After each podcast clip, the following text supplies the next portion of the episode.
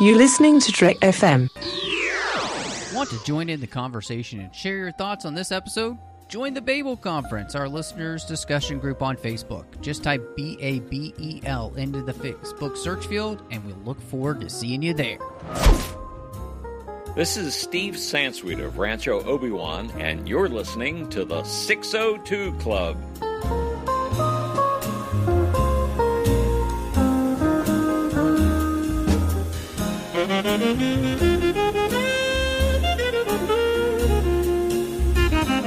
Hello and welcome to the 602 Club, Trek FM's local watering hole. So excited to be here. Everybody is mostly healthy again.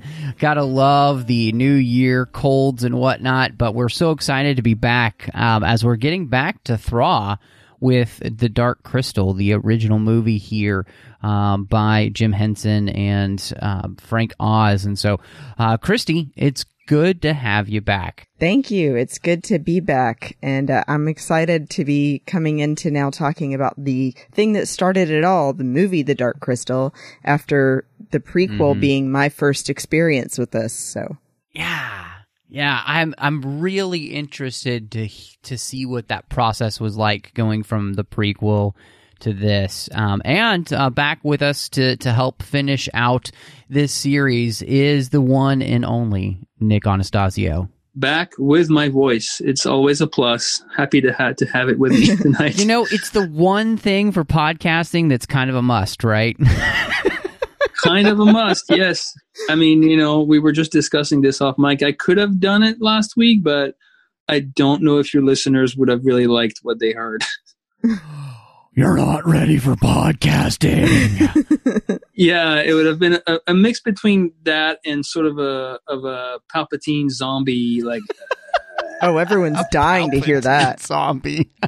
I have returned to talk about the dark. You could be a crystal." Skeksis. Isn't that kind of what the Palpatine is in the uh, you know, the Rise of Skywalker is a Palpatine zombie? Yeah, that's basically it. That's the Scooby Doo version of Palpatine. Or anytime we need you to voice the dying Emperor Skeksis, we can get you back for that. yeah, yeah, that that's a good one. Yeah, I could have I could have definitely done that. I could have done the whole show and character from his deathbed, the Emperor himself. Oh, that would have been awesome. Oh man. Well, it's going to be a very fun show. We want to say uh, thank you for joining us here uh, at the beginning of 2020, and um, just of course, quick reminder: find us wherever you get your podcasts. Make sure you're subscribed. You'll get the episode as soon as it drops. Also, um, big deal there is that not only do you want to be subscribed, but you know wherever you are, uh, hit us up with a star rating review, especially on Apple Podcasts. Uh, help the show grow. Help people find it. You know, this show this year will turn six, so that's crazy. But we could always still use your help in growing the show. So again, a star rating review really does that over on there on Apple Podcasts and anytime we get a review there, we read it out on the show. Uh, you can find us on Twitter at TrekFM. We're on Facebook at facebook.com slash TrekFM. We've got the listeners only discussion group on Facebook called the Babel Conference over on, uh, as I mentioned, Facebook, where you can talk to listeners from all over the world. Uh, you can find us uh, over on Trek.fm, which is our website. We can see everything that we're doing podcast wise. Plus, if you go to the contact section, you can talk to Christy and I e- in an email form. Um, maybe you've got some ideas for the show. Maybe you have ideas about what we've talked about. Um, so go there and send us an email, and uh, then Christy and I can read it. You know, you never know. You may inspire an entire episode. And then, last but not least, I really want to say a huge thank you to our associate producers here through Patreon you know this network is going going through uh, a lot. There's so much happening in the star trek world. We're growing by leaps and bounds and that means we need your help. Um, so if you love what we do um, go to patreon.com slash trekfm and see how you can be part of our team. We've got some great associate producers over there through patreon ken tripp davis grayson ryan maillet and daniel noa. They've been supporting the show and the network for a long time and again they they know what we need which is your support because without it we can't run this network. Um, so again go to patreon.com slash trekfm and see how you can help us out. Honestly really truly every little bit helps a month. Again that's patreon.com slash trekfm. So, Christy, I alluded this at the beginning, and I didn't put this on the outline, but I kind of wanted to start here because you have such a unique experience um, from most people, I, I think, which is that you watched the show and then you watched the movie, and so I just I wanted to to see what your experience was like then, you know, coming into this when you'd already seen the television show on Netflix. So I am really glad that you guys kind of prepared me for it being a little smaller world in the movie than it is in the TV show. Um, because I mean, the way that they do the Netflix series, it is much more just visually expansive, um, and covers a lot more different parts of Thra than the movie does, but that doesn't hurt the movie. It's just different. Um, so I, I think that was a big difference I noticed. And then, um, I do feel like the show explained things a little bit better. Um, and with the movie, I felt like you're thrown right into everything and then you're, you know, hit with one big thing after another happening that you don't really have that time to stop and explain, okay, this planet is Thra and this is everything that Mother Aughra did for it and everything like that. You know, I feel like it's more of a quick overview. Yeah, yeah. I think um in many ways uh you know this I, it, you know it, obviously Star Wars had just come out a couple a few years before this um and so you know that's kind of what I compare it to because you know this is really this is an origin story of this this world Mhm. um and but there isn't ever a sequel to it, so it's not like we ever get, you know, the Skeksis strike back. uh, and so um, it is really interesting that they have to try and put everything that you need to know in an hour and a half. And so um, it's interesting, you know, like you said, you, you get to come in and you already understand a lot of what's going on without even have to listening to the narration at the beginning, Yeah. which um, is only like now we know like that's like a third of the story. right? like, I, and even with the narration, I feel like they just didn't fully explain, you know, really what the whole thing with the essence, for example. I feel like the movie doesn't explain as much about how the Skeksis are getting the essence and what they use it for and everything. They just show that they take it.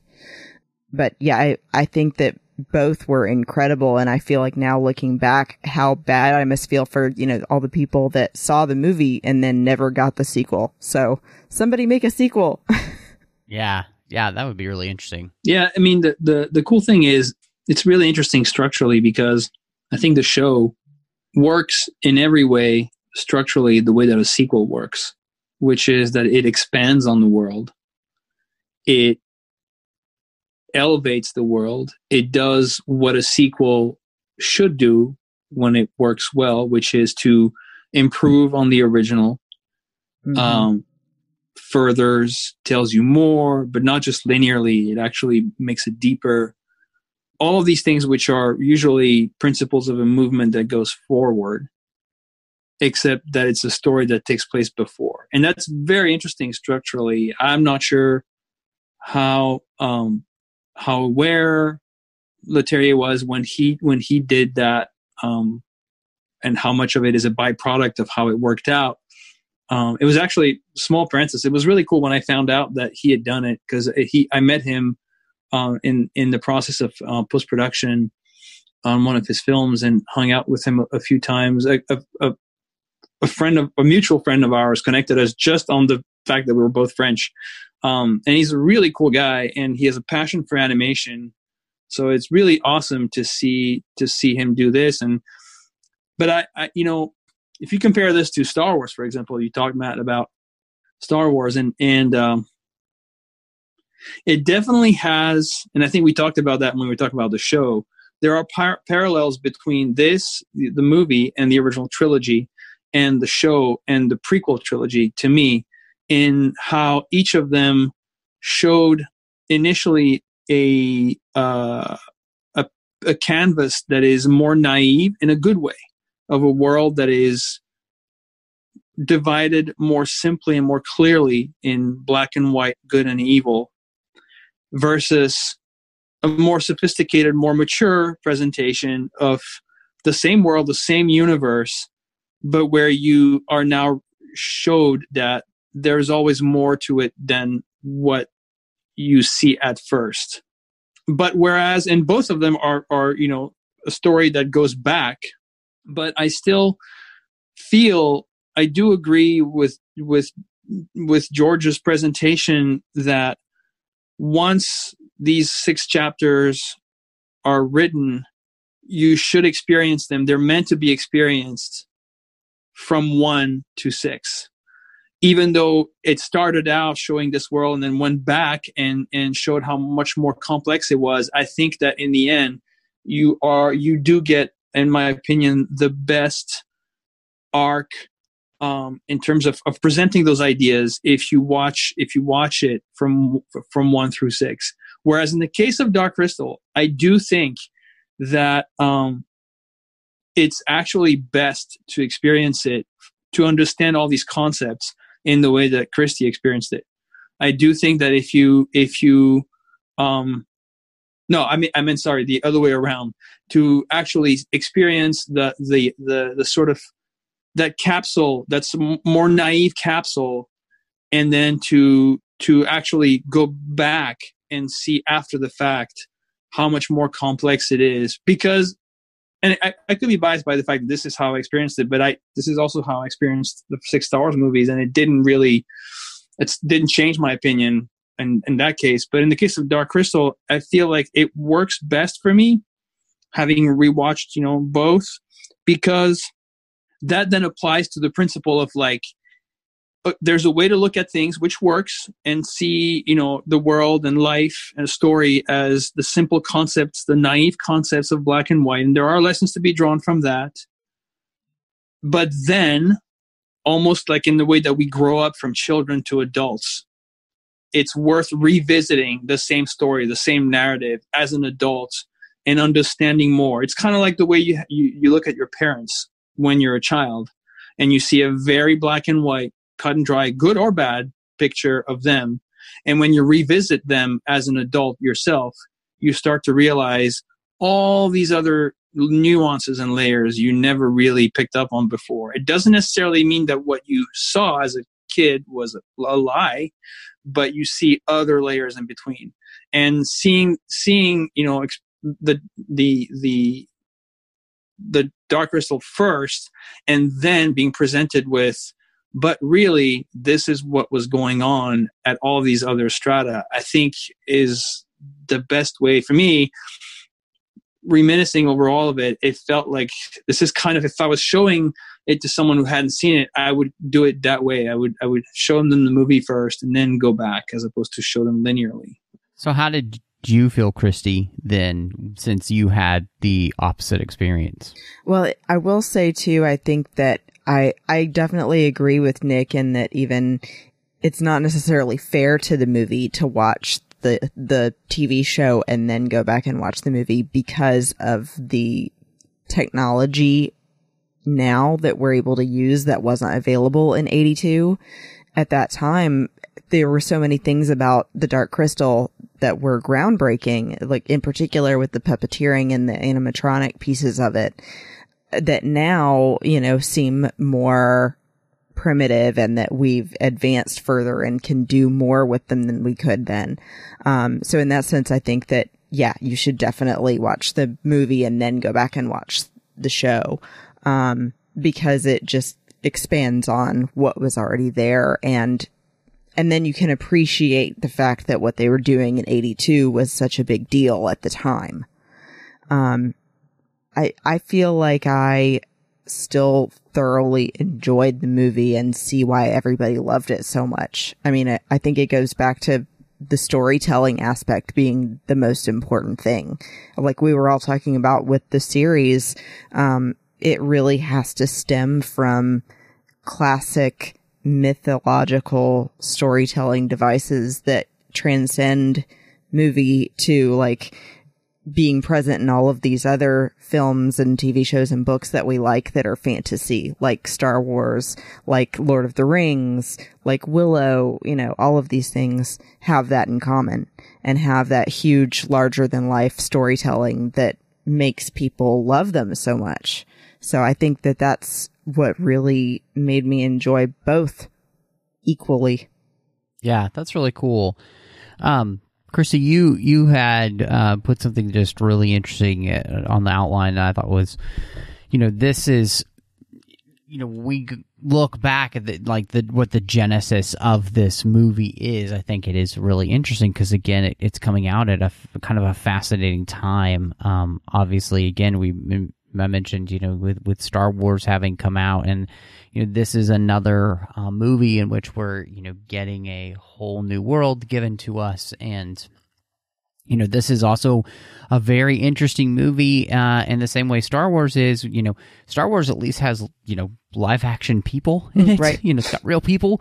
This has no real people. It's it's all puppets. You know, so this is a huge uh, risk. Um, it's interesting that Gary Kurtz, who helped get Star Wars made is also pivotal in getting this made, which I thought was fascinating. Um, but uh, one of the things that I was I was doing a little bit reading um, and kind of seeing where the genesis of this comes from is the fact that uh, Frank Oz said that Henson really wanted to get back to the darkness of the original Grimm's fairy tales because he believed it was unhealthy for children to never be afraid. Mm-hmm. And that kind of blew me away because that's literally something that nobody would say nowadays. Like, we do everything we can to keep kids from being afraid. And I just, I think maybe that's, maybe that's why I respond to these type of filmmakers filmmaking, um, is because they're really doing something that, you know, speaks to the wholeness of reality, which is, you know, there are really scary things that we have to deal with and have to overcome. And these movies, in many ways, you know, help us see ways in which that we want to overcome. And I just thought that was fascinating. Yeah, that is a very interesting uh, concept. Um, I'm glad to hear that because I think this is something that I respond to a lot and and n- not knowing that uh, about dark crystal it doesn't surprise me that i responded to it the way that i did then. And actually it speaks again whether louis was was aware of that or not um, of what was um, i think fantastic and i responded to in the show. Uh, there is definitely that and, and, to me it felt that's the thing is it, it never felt like it was gratuitous either in the way that it was handled in the movie or in the show. I never felt like it was dark for the sake of being dark or just trying to go for some sort of uh, shock value scare for for kids or, or anybody.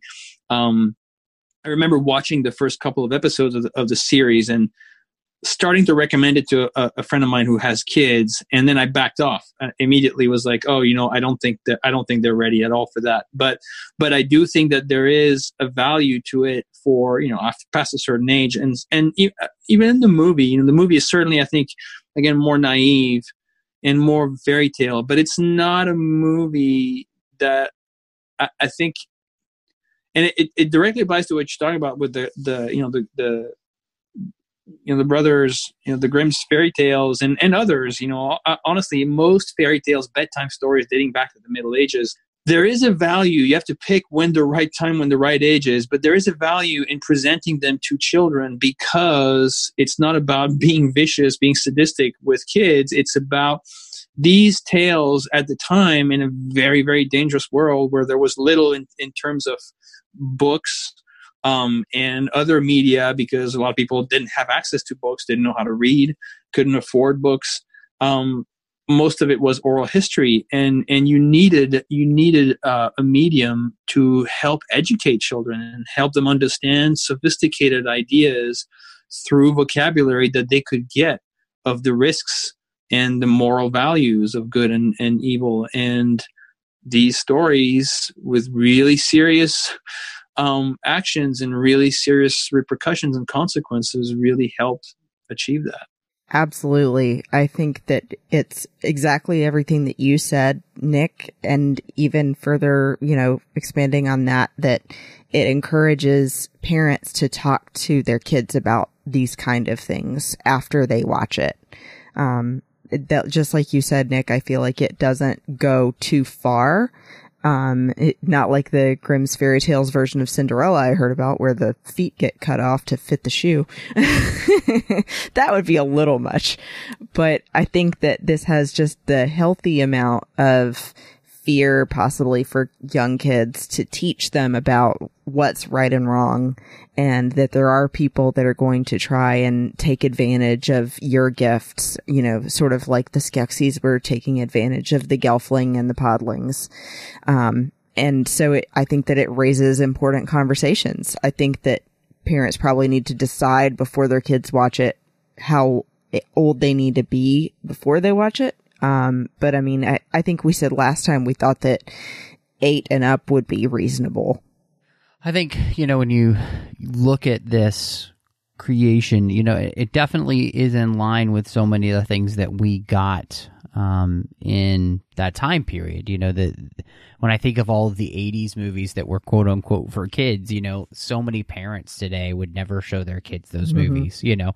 Um, but I do think that there has been um, an over coddling of kids when it comes to um, the reality of the world. And, and, and this kind of storytelling, I think, really it does a great job of preparing you know you for the world. In fact, this is a very strange example, but my wife was uh, I, I came home last night um, from from uh, at a was watching the the football game uh, at some friend's house and go 49ers but um anyway so we I get home and my wife is watching um, Anne of Green Gables, the um, the 1980s uh, version that was on PB, B, PBC, PBS all those years ago, and I grew up with. Um, and I was just marveling at, you know, the story about Anne and that by the time the, the first, the first um, series is over, she's 16 years old and has already earned a degree to be a teacher. And I was thinking to myself, like, I wonder if that he, watching stories like that about people who are younger but but already adulting, you know, as the the kids like to call it now, um, had an impact on my life into what I think the world is like, you know.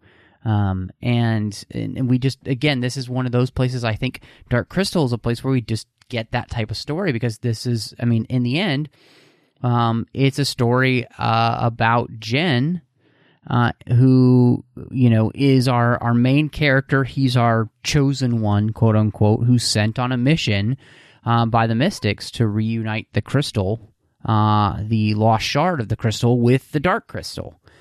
And, you know, I think that to me, it's like those type of coming of age stories are the things that, like, as a kid, I know it just helped me grow up, you know, knowing that growing up was not going to be easy, becoming an adult was not going to be easy. Um, but I think that's one of the things I love about like the chosen one type stories is that they are so much of you know Nic you and I have talked about so many times uh, in reference to Star Wars you know it's it's the hero of a thousand faces and it's it's about the hero's journey. Um and those heroes journeys are about you know normal everyday people doing extraordinary things because they're placed, you know, uh, in, in, the fire. And I just, to me, um, that's the thing that makes these type of stories work, and I think it makes the Dark Crystal story work with Jen. Yeah, I mean, I, I think, uh, no doubt, I, I, think that it's uh, it's a story. Christy, you mentioned Lord of the Rings. You know, just to finish up on this aspect, that I think that I, I'm just going to sound me like one of those, you know, cranky old grandpas, get off my lawn. But I think kids tend to be coddled a little too much in our society. There's a just middle. You know, I'm not I'm not suggesting that we should strip our kids, you know, naked and throw them in the woods, you know, when they when they hit a certain age for two weeks and see if they can make it. But I think that there is a value there's a value to to teaching children the world can be a scary place. There are monsters there is a way to do it. You obviously don't want to terrorize your children and have them without the, the thing that the things that are unhealthy, in my opinion, for kids is unanswered questions. When they don't understand, when you when you can't provide an explanation, even a simple one, even even one which is in a way there is no explanation, but if you let them make up their own answers, that's the danger. But as long as you can explain to children an order that you know, they can cope and and the sooner they can cope with a problem with a situation with the reality the more they can make sense of it in a way that's not going to traumatize them that they're not going to be afraid of facing if and when they come in front of it themselves at a, you know during their childhood or as an adult whereas the opposite trying to constantly constantly shove them aside and and not let them see in any way shape or form doesn't help them get equipped f- to face that. And the a movie like Dark Crystal did that back then. You know, I don't consider myself having been particularly either sheltered or ignored or exposed to to really inappropriate material when I was a kid. But those are types of stories. You know, my parents were there. They provided me with with counseling. They would talk to me. You know, they they weren't they were definitely in my life. But I also drew a lot of of of intuitive moral learning from the films and books and TV shows that I watched when I was a kid. And I always said 82 was, was, is the, my seminal movie, you know, the year. It, it was the year that I really felt like everything crystallized for me. I was 11 years old and The Dark Crystal was one of those movies. And, the combination of these very sophisticated concepts with some of this very simple, naive storytelling, their hero's journey, and the visuals, the puppets, which is something which kids it, it opens the door. It's something you, it, it immediately, it's one of those things. It's a very good framing device. You can talk about things that are very, very big, very important, very serious, potentially even scary. But when you do it with puppets, that's exactly what you need to do for a kid. You're telling the kid, listen, I'm teaching you a lesson, but don't be scared. It's not real. It's just puppets and it's just enough removal. This this is the same way I presented my kid with Lord of the Rings when I first showed him the movies. He was young, he was seven years old, but I told him there's some really big ideas. There's some even some scary ideas in there. But the thing that you need to remember, and you'll see that very clearly in the way the bad guys look, is that none of it is real. It's just the concept of it is real. And that's what you need to think about. The scenes themselves, they're not real. And I think, you know, the Gelflings, the Skeksis, the Mystics, they're very archetypal, um, very strong visuals, very strong framing devices. But the, the the overall execution is also a great framing device for that. At the same time as you have, and I think that's even more important or more uh, relevant to talk about for the film than the series is this revelation at the end that the mystics and the skeksis are one species. That I think I remember at the time blew my mind because that is something where I think that story goes further than Tolkien did or even than George did in Star Wars. You have you have a very classic, very archetypal um, division between light and dark in those types of stories, and for good reasons and reasons that work and are valid. But I really like. I remember when it got to that point, and that was a serious twist, especially for a kids movie, a very sophisticated one. When you're shown, you're told these are the same people. These are this is this is one one being that got divided. It, there's the implications of that it got me thinking throughout my childhood. I would come back every now and then if I saw an image of the movie or if I rewatched the movie or thought about it.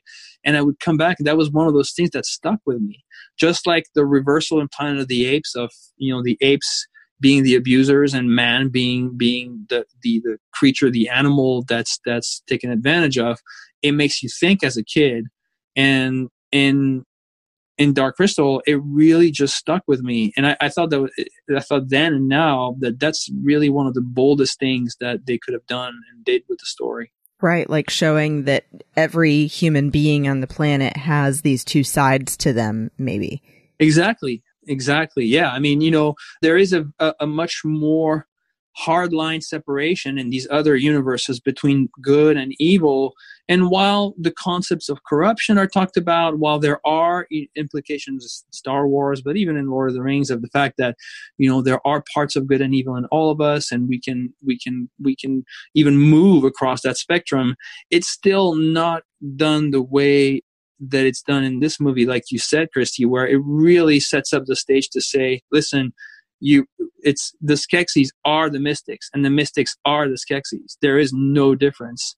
And in fact, the key to solving the whole thing is for both halves to remember, recognize, and accept that that they are actually no different one from the other. Yeah, I love you know the whole idea that the the two are one, and that um, what has has and and this was what was so fascinating because we talked about this last time, but I mean, it, I think it comes into play even more so here. That really, um, you know, at least it's the way that it's presented. But you know, there really was this perfection here on Thra before this convergence happens, before um, you know, the crystal is cracked, and before the the Skeksis are split you know, and, you know that um, before before they become Skeksis and, and mystics, and um, and that that leads to obviously this this um, this fracturing of this perfect creation, and you know, uh, again, it kind of plays out this garden narrative that we even see by this point. You know, the, the what once near the castle was beautiful and gorgeous, you know, was green and had a river rushing is now dry and barren. Like they have just sucked the the marrow out of Thra with their evil, and and yet, you know, what has happened is is that there is a part of them that is missing. You know, like there is this other half of them that is missing, and that what needs to have happened is that you know truth needs to be restored. And the truth of it is, like you were saying, Nic, is that they are one, not two. And and so um, I just I really I, I, you know piggybacking off those things from last week, I think um, you know th- this idea of the two being one is is really really beautiful, and that these two races um, have in some ways, you know, they are kind of responsible for where the planet has gone because, you know, the mystics aren't don't have the will or whatever to be able to to do what needs to be done um to to bring things back. You know they just kind of hold the line i guess. Um and the skeksis don't care because we've seen them just destroy this planet and and like take everything they can out of it. Um, and so I just thought, I, to me, that's one of the strongest parts of this. Um, and I really, really appreciated that. Um, obviously, the, the movie takes that to its ultimate conclusion to where, you know, we have them reunited. And what was, you know, is called the Crystal Palace, we actually find out is actually Crystal Palace, that the Skeksis had, like, legitimately um, put stonework over, I guess, to maybe not be reminded that they're not. This is not truly the way things are meant to be. They they've not only like corrupted the crystal, but they've corrupted the the the castle around it by making it you know just ugly and gross and like a reflection of who they are. Um, which I think is again like visually, it's just so great. Yeah, I, I'm glad you said that too, Matt, because it it does remind me of like the visual storytelling aspect of the movie as well is huge because it's showing you exactly the points that they're trying to make that the Skeksis only care about themselves and don't care that they've corrupted the crystal and themselves and don't care that for the crystal palace to look the way that it should anymore. They want to cover it up and they don't care that they've sucked dry everything around them on this planet because all that matters is that they live forever and they rule everything.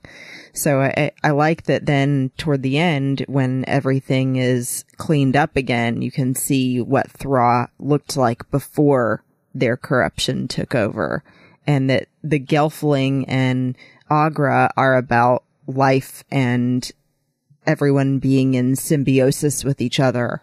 Yeah, I think it, um, I think all of these these um, visuals, to me, it it, rem- it it reminded me. It's kind of like what we hear Yoda say in Episode One. You know, f- basically fear, fear being at the root of of everything bad that happens in in you know the domino chain of events that follows from fear fear and you know i think if we go back to that idea of the the, the, the splintering which is represented in the crystal itself i think the idea for me is that it almost goes back to these these old creation myths of of there being one being initially. And when that being splintered into two and that's man and woman male female everything everything in in the world splintered into two and that the unfolding of the universe is just the endless quest of these two halves to try to come back and be whole again. And and in the in the splintering of the two of the mystics and the skeksis the skeksis to me represent fear.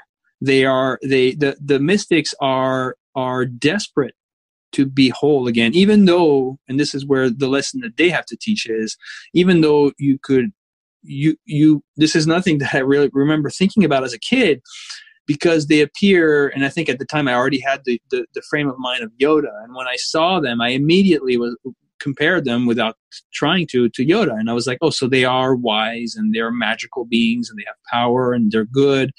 And i was thinking well what, why would they want to be back with the skeksis? Why would they want to reunite and become one again? They they have all the good parts and you know it took time. This is why i said you know the story stuck with me through through all the years that i grew up because to understand that a it's not about good and bad. They understand that no matter whether they inherited the good the, all the good part they are still only half of one whole. And they they will never be ne- their universe will not be set right. Nothing will be right as long as they don't accept that they should take back the other half even if it's bad and and i think that then there's also more which is that they they represent yes good things but there's good that can be given from what the skeksis have to offer.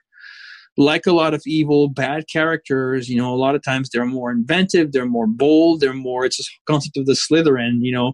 The slytherin are are are have a lot of good qualities to offer in the harry potter world.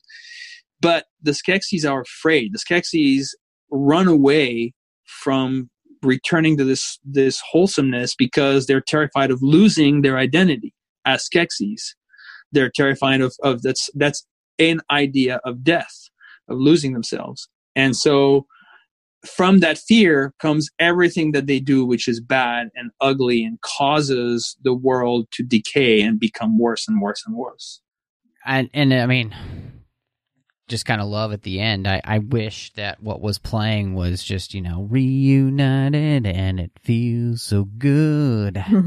so, I mean, I just feel like that that should be what was playing in that scene because just really, really bring it home. You know what I'm saying? Yep.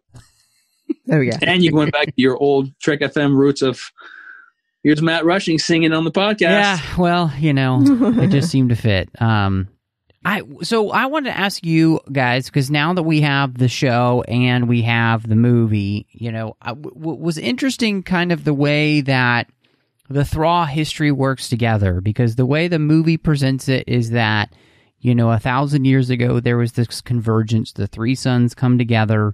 Um, and that's when the crystal is cracked and two races, the Skeksis and the Mystics, show up. But you know, the show adds this idea of, you know, that uh, Thra is kind of this perfect place. You know, the crystal is protected by Aughra and her close connection with the Gelfling, and um, Thra is kind of in perfect harmony uh, until the arrival of this new being, this the Skeksis, who are not of Thra, and you know, of course, as we talked about all last week, you know, they uh, they trick Aughra and you know. Um, and then they just abuse the crystal. So I wanted to ask you guys about how you kind of uh, dealt with. I don't. I don't know if if it's inconsistency between the two, or if it's just like maybe they're we're, we're still waiting for something to be filled in. So I do see what you're saying, Matt, and felt like there was kind of that inconsistency in particular with the Mother Aughra part of the story because I feel like in the movie that they're insinuating that the Skeksis just showed up and took it from her. Even though they don't particularly say that, it, it does kind of feel that way to me. Whereas in the show, it was explicitly said that they came and then she willingly gave it to them to look after while she went to explore all the things that they told her about. So it, the show does put a completely new perspective on Mother Aughra, making you feel like she failed Thra rather than it was taken from her. Um, but I, I don't know. I kind of just in my mind reconciled it as, um, knowing what the show told me to me that being the true version of her story. Yeah that's i mean this is pretty much the same way i saw it too. Um, i it felt to me like yeah, there's always with these types of stories and when you go back there's a way that you can kind of have a very purist for lack of a better term um, look and say well it's not exactly or it's not at all um, in line with what was said. But usually these stories are pretty good about not actually outright contradicting what was said. Mm-hmm. Um, it's sort of it, it bends. If you're going to be objective, it bends the rules of the story that was told before in order to tell the story that it wants to tell but it does so in a way that's not it's not cheating even it's certainly not contradicting and i wouldn't even qualify as cheating i, I would say it's just like Christy said, for me, it's more about saying, well, so you heard the Cliff Notes version, and this is the history book version. this is what really happened. Um, and it doesn't mean that the other one was false. It just means that the other one was a very summarized, very simplified. And, and in the end, again, you can say that's not, it's not false because it's true that once she realized what had happened, she acknowledges her mistakes, she goes back, she faces the Skeksis, she says, listen, I'm willing to consider that it was a misunderstanding. I screwed up.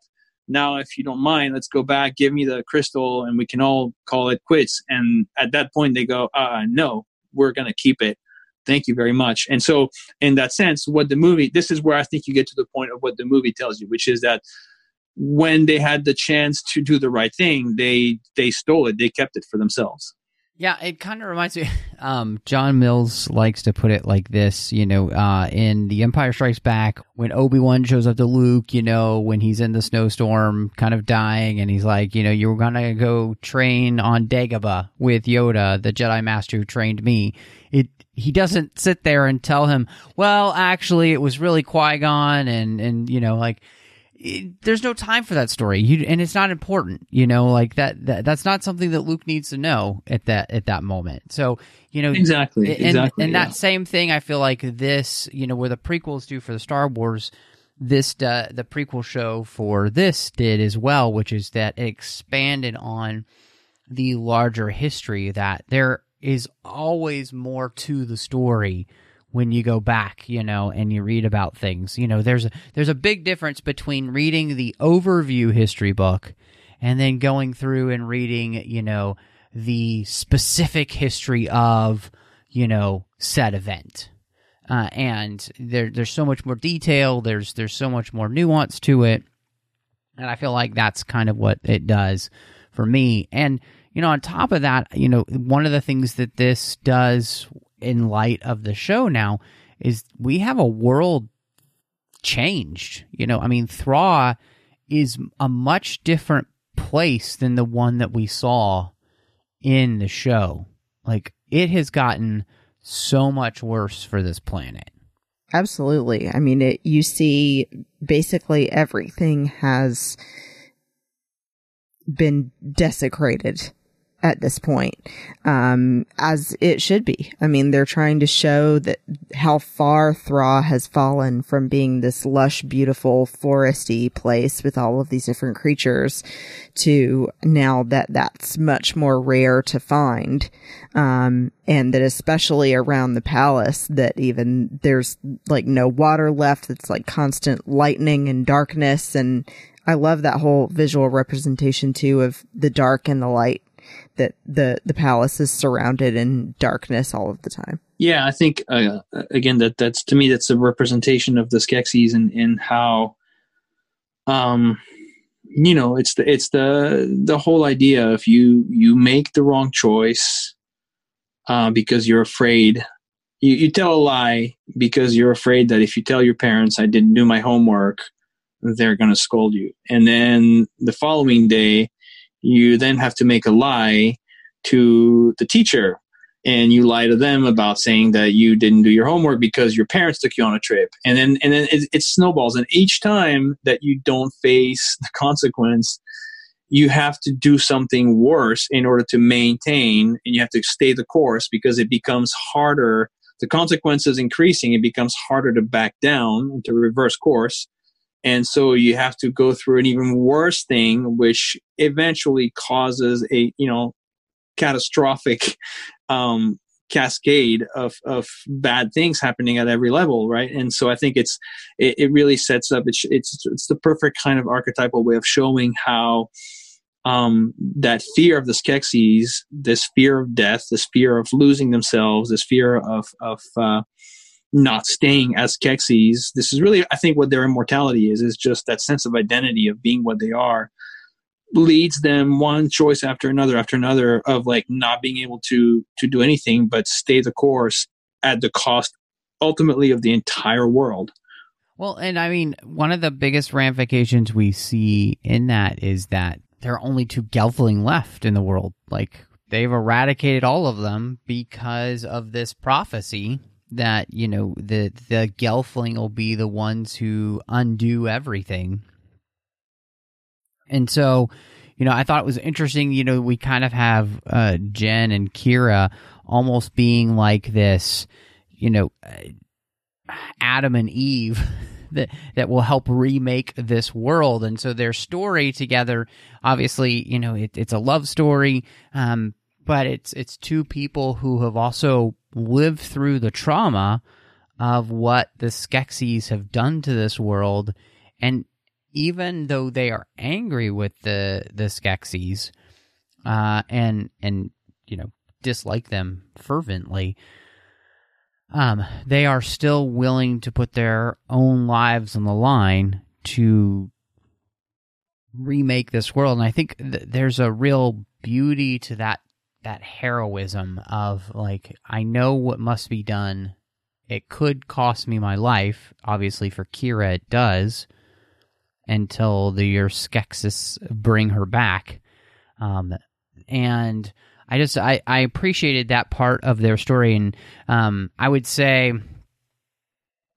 I wish that the movie was maybe slightly longer almost, just so that we could spend a little bit more time developing that side of the story. Um, but I, I think, you know, thematically and everything, the, what those two represent to this world, it works really well. Yeah. I mean, I think you see, you see in that objectively the limitations of the budget and the means they had, um, that sort of narrows down the scope of the film, including coming up with within the story devices so that they can say there are only two Gelflings, there are only two, there are only ten Skeksis left, uh, there are only ten Mystics. Um, but it's one of those cases where constraint actually thrusts creativity and improves it uh, because it, it really provides again kind of the, the, the basis the foundation for a really interesting concept. Um, and i remember as a child watching it and and it really hit home the the fact that when you get to a world where you say there are only two of these beings there are only 10 of these other beings you're really saying okay this is a world at the end of its rope. This is a world where this this is what you get to when you've exhausted all the resources. And back then, it's something that I, I already kind of um, really hit home with me. And that I think is even more relevant today. Um, saying, hey, you know, if you just if you just go with the idea of abundance because it's there today, you're setting setting yourself up for a day where you're not you're only gonna have one of this thing left, and then you're not gonna have anything left, and no ability to reproduce any of it. Um, and I think that that that that's a very powerful message. Another one, which is we talked earlier about some of the some of the big ideas that this movie delivers really effectively through the means of these kind of these very accessible um, devices for children. Um, it talks about the idea of genocide without ever mentioning it. Mm, true. Um, and and you can imagine certain conversations depending on the family, the kids, where it is a way to approach especially at, at, at, a, at a time when you have a lot of kids whose parents are going to be parents who lived through World War II and who are very close in Western society of what of what murder on that on that scale was. You have the means to have that conversation in a way that a kid can can understand because otherwise which what kid is going to understand the concept of, of concentration camps or genocide um, and and I thought I thought that that was another very powerful uh, way to set that up. That's true. I didn't think about it from that perspective either. So I'm glad that you mentioned that, Nic, um, in particular about teaching kids about that aspect. I think it it also really is a big thing like probably the biggest thing that you notice if you're coming from my perspective of watching the TV show and then watching the movie is the sheer number of gelfling that you see in the show versus now there being literally only two. Um that is something noticeable right off the bat. So i think that they did that excellently to be able to portray that it, the world really is, like you said, Nic, at the end of its rope and everything is an emergency. Um, and then that sort of like you said, Matt, that the two of them are going to have to repopulate the planet. Yeah, I mean, you know, it, because it's interesting. The the Earth give them the the mandate. You know, remake this world with the the reforged crystal of truth. You know, and uh, you know I think that's that's excellent. You know, and again, it, it, it's it's so archetypal uh, and and its theme that it it works really well. Um, the other thing that I think works here too, you know, and and again, this is a time when yeah, Star Wars has come out, but still the general um, audience isn't quite used to this, I don't think, as at this point in the 80s, which is a more symphonic score. And, you know, Trevor Jones creates this really beautiful theme um, that has, it's full of mystery and kind of like wonder and worry all at the same time. And I love that he rejected the, you know, like the 80s synth feel for that more classical feel and it really does the movie a service because just like Star Wars, I think it kind of helps ground you in feeling comfortable with the music that you're getting so that you're more comfortable with what you're seeing, which is a movie that had no live action people. It's all puppets. And I think the beauty of the music really helped in that sense. Yeah, I totally agree. And and you know, we talked about Pemberton's score for the series last week last week, and I, I really, I really, really enjoyed. It. I was just listening to it again a couple of days ago. I love that score as well. But I have to say, it, it, there's no doubt that that score is more sophisticated, much bigger, um, more epic in a lot of ways. Just like the show, like Christy very, very aptly described, is more expansive. Um, but there is something that is truly magical about about the score for the original film. The main theme and some of the there, there's a, a, a, track i listen to all the time which is which just almost puts me to sleep. And there, there's something about that music that is just i mean it's the the the idea of a fairy tale world of you know the fairy tale the, the fairies in the garden the idea of this kind of bedtime story um, very magical universe. That that score, as simple as it is, compared to the one for the series, for example, captures. I don't want to say better. It's not a question of of because they're so they're very different.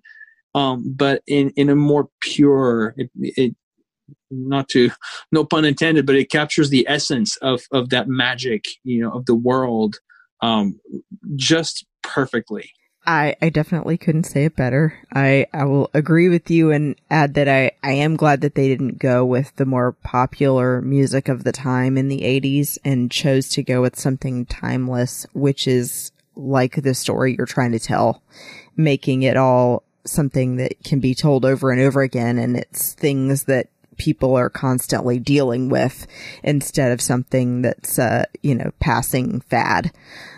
I think that really something that stood out to me in particular with not just the score, but just thinking about the sound of everything in the movie was the Mystics.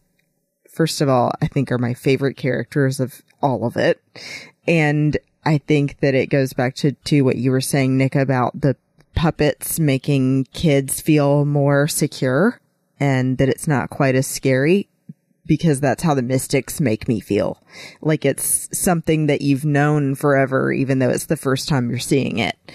And I love the sound that they make when all of them are chanting together. Yeah, the Mystics are, are I love their I love their voice. I love that like sort of like that really deep bassy, you know, chorus they have. To me, the Mystics Yeah. If I reach back to my kid's mind and this is certainly not how I consciously thought of it then, but I really again if I if I if I juxtapose the kid then and the adult today, and that's brilliant. That's brilliant design at every level, whether they were aware of it themselves or there was their subconscious working, you know, that way. That is that is the archetype of the grandpa that you see from the perspective of like a six or seven year old, right? It's that towering figure with that mm-hmm. huge nose, right? That and it's sort of like hunched They're over, very slow, and that has this deep voice that could be terrifying if you skewed it a certain way. But but when when that old person, that old grandfather, projects the right aura, a kid instantly feels safe. You know, there's something, there's this kind of benevolent mm-hmm. kindness that makes you feel like you just, it's okay for you to just kind of collapse at their feet or in their lap and just, you'll be okay because it's like an old tree, right? An old tree root that will just be there and hold you up no matter what. And and you definitely have that completely captured in that design. I think. What you know, I'm really interested. In, it's it's been i'm just uh, getting to revisit both of these has been really fun. Um, and so now that we've kind of talked through the original film here, The Dark Crystal, um, where are you guys with your ratings? Do you think? you, or do you mean like comparing one to the other or no no no just just you know with what you would rate uh this this original film i mean uh, it hasn't changed you know for me it's still it's still as powerful as it was. Again i know i i know all the ways that the the series expands on it the way that a, a, a sequel even though it's a prequel should. Um, but that doesn't take away anything from from the original. And just i mean the way that you talk about for any any of the the movies that have good sequels um you could not have everything that that the series does could not exist if if those if the foundations weren't laid down by the movie and and that's why I said, you know, I, I would still like if I was showing it to if I had a kid at, at the right age today, I would show them the movie first and then the series because I think it really works. The the, the movie presenting the sort of the, the tip of the iceberg scenario really is what makes the series work, in my opinion.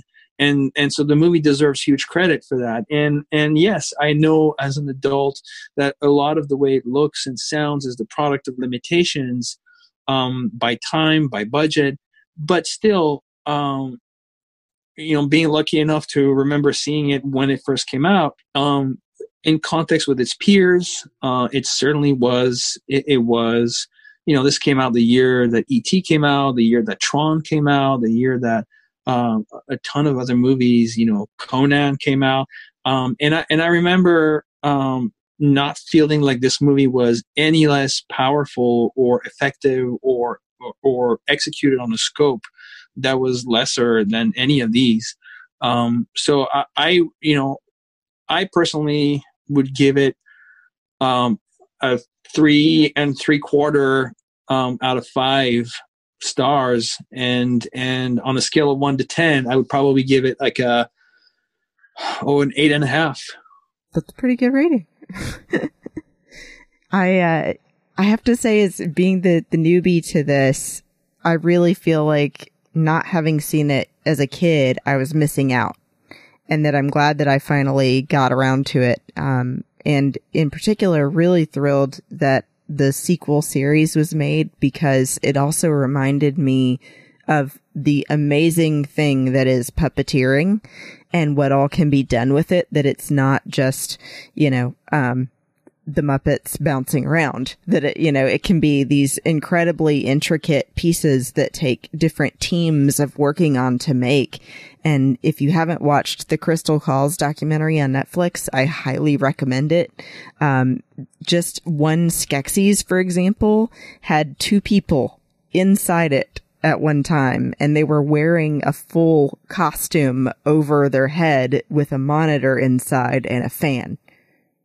So it, that alone blew me away. Um, so I just, I really wanted to give that a shout out. But it, overall, I would say my rating of the movie is also going to be pretty high. I, would give it a four out of five.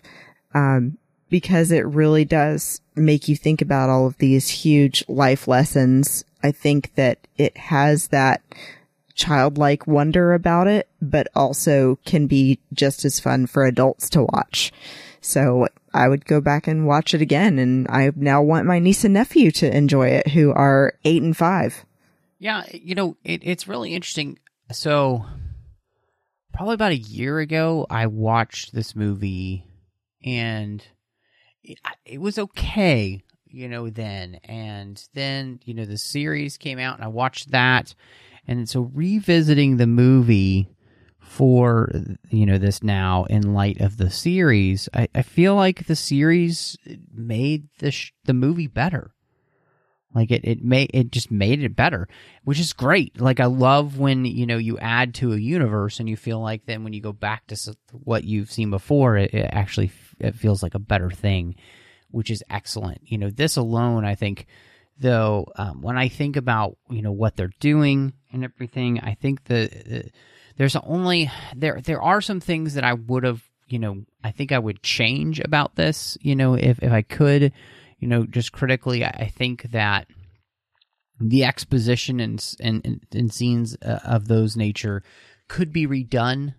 Um, you know, to to help things flow better without it just being a a moment where you just have an exposition scene and um, it's funny that the show literally followed the movie in the sense of there are scenes that go on too long with the puppeteering, you know, like where we're just enjoying or supposed to be enjoying, I guess, the Skeksis eating, and it's like, okay, I get it. They're gross and disgusting, and I don't know if I need to keep watching this for like the next forty-five yep. minutes. Uh, but but uh, you know, again, I'm I'm right there with you, Nic. I think it would it would probably be um, you know 3.75 out of 5 like you know broken shards of the dark crystal because it's yeah it's good. And and again it it got better in light of the fact that the series did such a good job of really expanding the world and making it um an even more interesting story then too. So uh, yeah uh, i'm super excited though. Christy gave a recommendation but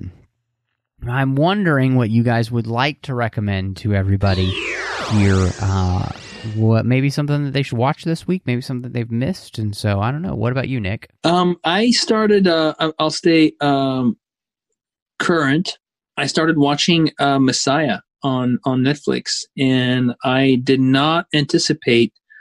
It's not that I didn't anticipate liking it, but I, I, I honestly went in kind of thinking, okay, kind of thinking that I had to show peg for for what it it was, and um, I'm, I'm only about halfway through, so it still has the opportunity, I guess, to disappoint me or to or to sort of prove me right. But so far, actually, uh, I've I w- I've been really pleasantly surprised, and would recommend people watch it because so far, without spoiling any of it, um, what I find uh, really interesting, at, at least, and actually personally kind of beautiful, is it um, it tackles or it seems to. Again, I'm not done with it, so I, I can't be certain, but it seems to tackle the idea of faith in the modern world. Again, I'm trying to, to stay in a way that kind of is descriptive without spoiling anything because I would want people to check it out for themselves. And and the idea of what faith is about really and and and you know when you come to like ha- something that has to explain itself then kind of defeats almost the purpose of, of what faith is as a concept and how that uh, sort of equation um, or puzzle, if you will, presents itself to people living in today's society. And and what it does with the story so far is, I think, really beautiful. And uh, again, I, have watched I think four episodes, um, and the, the, the central character, um, you could say that the the the titular character of the show, um, I think, is doing a wonderful job um, of of carrying that on his shoulders and and that really impressed me. So that would be my my my recommendation of the week. That is quite the recommendation. I feel like I'm gonna have to you watch should check it. it out. Yeah, you should check it out. Let me know what you think. Okay. What did you say it was on? Netflix. Netflix. Okay. Netflix has so many good originals now. I just have to say that. Um, it, mine is not going to be quite as big a deal. I'm revisiting, um, the things that I love because they're so bad. And I really wanted to throw this in there and say, um, if you haven't seen a movie called uh, Tammy and the T Rex, it's really weird. It's Paul Walker's uh, beginning of his career. And uh, I think even has Denise Richards as the lead female character. Ooh, does she play like nuclear physicist? No, she plays a high school student. I knew you oh, were going to okay. go that there. Probably, that probably works better then.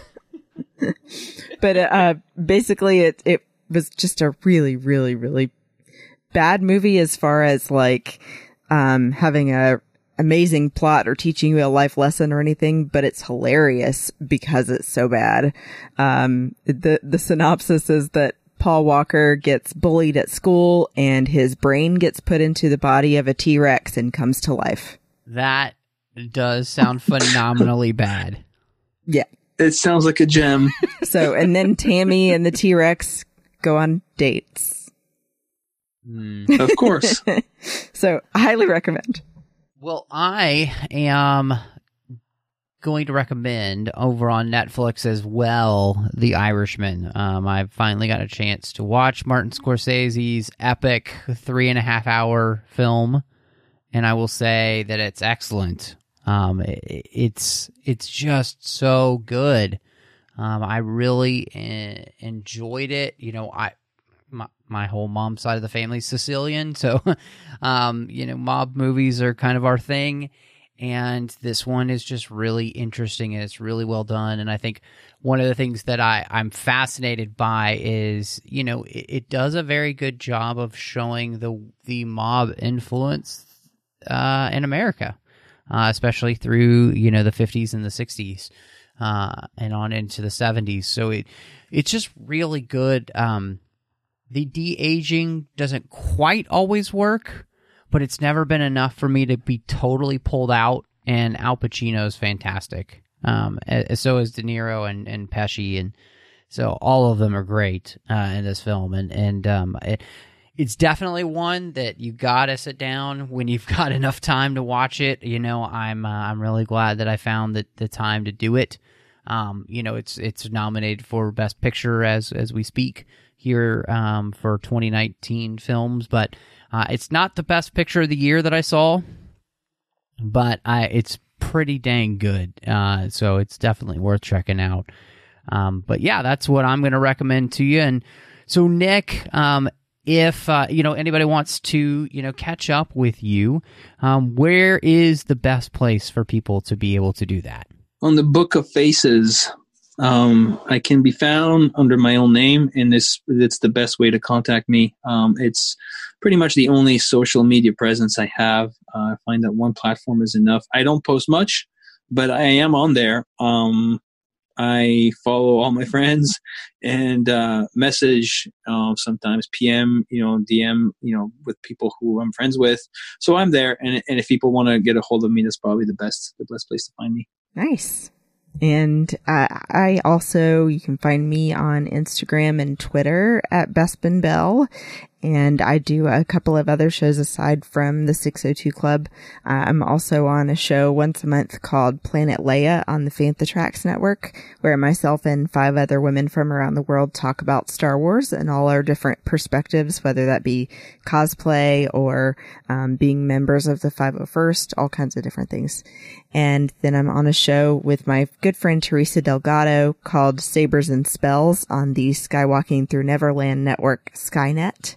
And we talk about anything geeky that we want. Um, we're changing our format actually a little bit to be more conversational. We felt like we were getting too scripty. And so we want to get back to two girls having fun talking about things we love. So, uh, that should be bi-weekly We've been on a bit of a hiatus, but we're getting back to it. And then lastly, I do a segment which uh, I've been a little behind on, but Fashion in Five on the Star Wars Report, talking about men's and women's Star Wars fashion. I got a fashion tip for you. You can get a T-shirt for the armor for the Mandalorian now for men and women over on Hot Topic there are a couple of different styles, and I ordered one, and I can't wait for it to come in because I love that character. So hey, there's there your you fashion tip. Thank you, Matt. You're welcome. You're welcome. You can just like steal that and put it on your fashion February in fashion in five. um, you could find me on Twitter, Instagram, Letterboxd, and Vero under the name Matt Rushing 02. Um, I'm also here on the network when uh, Chris Jones and I do get a chance. We talk some Deep Space Nine over on the Orb. You can find me on the Nerd Party Network. I do two shows. One I do with Drea Kaufman. It is called Owl Post, and we talk about every single chapter of the Harry Potter series, one chapter at a time. We're in the middle of the Half Blood Prince right now, which is really cool. Uh, so uh, hopefully you'll join us. You can also find me doing aggressive negotiations with my good pal John Mills where we talk about all things Star Wars. And, well, there's so much to talk about with Star Wars these days, so I don't know when the show will ever end, which is great. Um, and last but not least, you can find me doing cinema stories with my good friend Courtney, where we talk about films through the lens of faith. And we are back for the year, and we actually just talked about The Rise of Skywalker ourselves. So, but thank you so much for joining us. And y'all come back now, you hear?